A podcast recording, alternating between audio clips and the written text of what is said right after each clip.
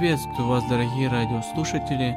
Мы начинаем чтение книги Изабель Кун «Гнезда над пропастью».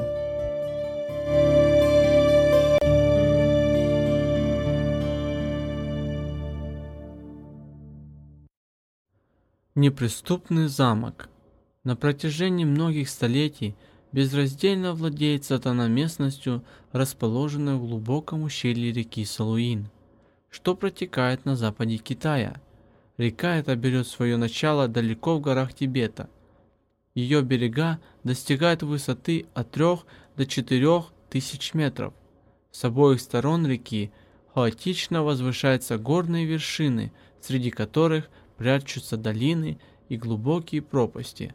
Кажется невероятным, что в таком ущелье можно жить, но куда ни глянь, приближенные скалы усыпаны маленькими поселениями и деревушками.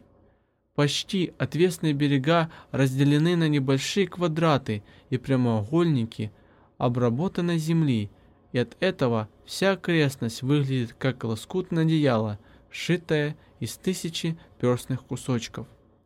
На холмах и даже на отвесных скалах, высоко над рекой, где почти невозможно жить, прилепились домики, больше похожие на гнезда.